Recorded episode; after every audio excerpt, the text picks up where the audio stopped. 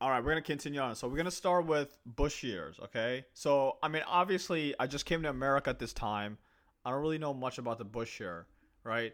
But I know, I know for a fact that people who were about pop culture, let's just say that people who were into pop culture were not about George Bush, in the sense of like you know the war, Iraq War. Most people didn't agree with it. They felt that America was imposing their power onto people who didn't want that, and it was it was just not cool. People, that's just what they thought. It's just not cool, you know. And think about like you know the Vietnam War. People still thinking about that. You know, all the uh, all the not don't let's not go to war songs. Pop culture again. So anyway, on the other side, the Republicans, as I said, they're all about like let's just stick to the books. All right, let's just calm down, guys. You know, and you know, you have a group of people who are constantly saying, "We need some change. We need got to change." You know, we need new people. And then at the at this time, here comes Barack Obama. You know, he was such a perfect for the spot, right? He's this kid who is half Kenyan, right, and half white, right. So he, he he doesn't just have the American blacks; he has the African blacks. He basically has the corn of all the blacks, right? And you know, he, he grew up in Hawaii, and then he grew up in Indonesia. So this dude got the my he definitely has all the you know minority groups on his pocket, from the Asians, from the Africans, you know, from the African Americans. He he has everybody, okay, from the black uh, black Americans. Like even when I was young, I remember seeing him just he he just kind of he's such a great speaker. Like he's probably to me, I think he's one of the best speakers. I I can listen to him speak all day, and that's kind of the problem here. Anyway, so everybody loved him. Pop culture really loved him. He said everything they wanted to hear. You know what I mean? I'm bringing the troops back. You know, Iraq wasn't cool what we did over there. We got to come back. Okay? We, we need we need to we need to, we need to unionize the world together, you know. We are the world. we are the that nonsense. You know what I mean? So anyway, people loved it, and he just came in and just knocked it like out the park. Like all the donors, everybody was just behind Obama. Like, what, what was what was his slogan? Yes, we can. Is it yes we can or hope? Yes, we can. And honestly, bro, I, everybody was like, yes, we can, bro. America. So he comes in, and uh, he comes in in 2008 and the first thing, right, like at the time too, right when he's coming in, is about the time where it's a depression time, and he comes in like you know the 2008 thousand bus whatever. So now his biggest policy coming into office was basically giving subsidies to banks and just saving them basically. And again, but to save the banks, he put a law in there to say that you you're gonna allow you're gonna allow people who shouldn't even get loans, you're gonna let them. You're gonna get them a loan. I don't care how how much you don't trust them. You're gonna give them loan. So they're forcing these loan companies to take risk. You know, risky customers basically. That's something they did, and a lot of people who can read that through uh, what he did were not a fan. First of all, you're bailing them out. You know, they're just again, Republicans are not about bailing people out. Okay, for sure, sometimes they're hypocrite about it, but but I would say most Republicans are really about you know, stop with the money spending, bro. Chill out, okay? So entitlement like these are just spending money, and especially bailing people out is like, hey man, strap your boots, let's go. You know, get it together. We cannot just give you a handout. That's the principle. Anyway, so Obama did that for the banks and whatever. You know, one side the unions love them, the banks love them, the culture, the pop culture, everything everything he was doing, it was just like getting one side of the group, American group, happy, right? The media was happy because he would say all the right stuff they want to hear. Okay, like I said, he just bailed out all these businesses. He began for instance, a teacher union. You know, he saved the auto industry, as they would tell you. The big, I mean, this guy had everybody on his pocket. Okay, so continuing on how the how his years went on, so he's feeling a little confident. You know, he's like, I can do anything. All right. So he went a little bit, pu- started pushing. He started pushing, and there's people on the Republican side, obviously, who are racist, right? You know, and they thought he shouldn't even be president. Some even thought he wasn't even born here. But again, the right side of the Republican Party is a bunch of conspiracy, man. That it's if you go to if you go to these houses about these conspiracy theories being told, it's it's wild. It's wild. I bet I go to these houses all the time. Okay, but anyway, uh, yeah. So like you know, there's a fraction of the Republican Party who believe that he wasn't even born here, shouldn't be president, he was planned, or all that, all the conspiracy you can think about, right?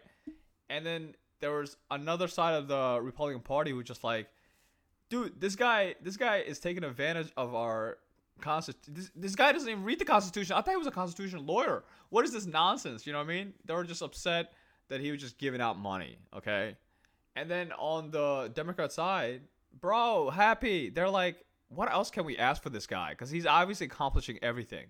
So, and then he he embarked on his biggest journey of giving insurance to everybody. so, like Obamacare, he wanted to pass Obamacare, which basically forces all the insurance to accept someone with a preconditioning illness like that, right? You still have to insure those people, okay?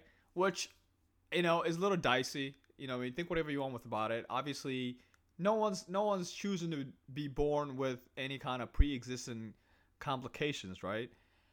But you can't just force an insurance company to to accept these people, right? Like that's just not just basically that wouldn't work out, right? Regardless of what you try to talk about, how you phrase it, how you talk, like all the emotion, like we gotta help people and all this nonsense. Sadly, it just doesn't work. Like that just doesn't work. Okay, like someone, we can't just pay for everybody. Like I have problems. I have preconditioning problems too. Okay, I'm not asking people to pay for that because it's just nonsense. It's ridiculous. There's everybody has a preconditioning problems. The severity is obviously different. I'm not complaining about that, but I'm just saying the solution is never to have other people pay for that. That's all I'm saying. It's just it won't last long enough, and they're it's just not fair. So there's other people who just think that's not fair. Okay, he didn't care. Somehow, some way, he passed it through. Obamacare became a law, and premium obviously went up. It did. Obviously, it was gonna happen. It didn't work out. So now, like throughout the years, people are figuring out like you have to use it because he's kind of like forcing you to use it in a way. Because at one point, it was like, I will penalize you if you don't, you know, uh, what is it? Apply for Obamacare, which is just that's not cool. That's just not cool. And there's a lot of people on the right side who really thought that was un-American. This this Kenyan. you know, conspiracy theories it goes even go crazier, right?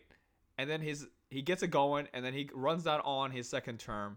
You know, he's like full forward. I don't remember the run what he ran on, but anyway, he he goes back again. People are like, let's just do it.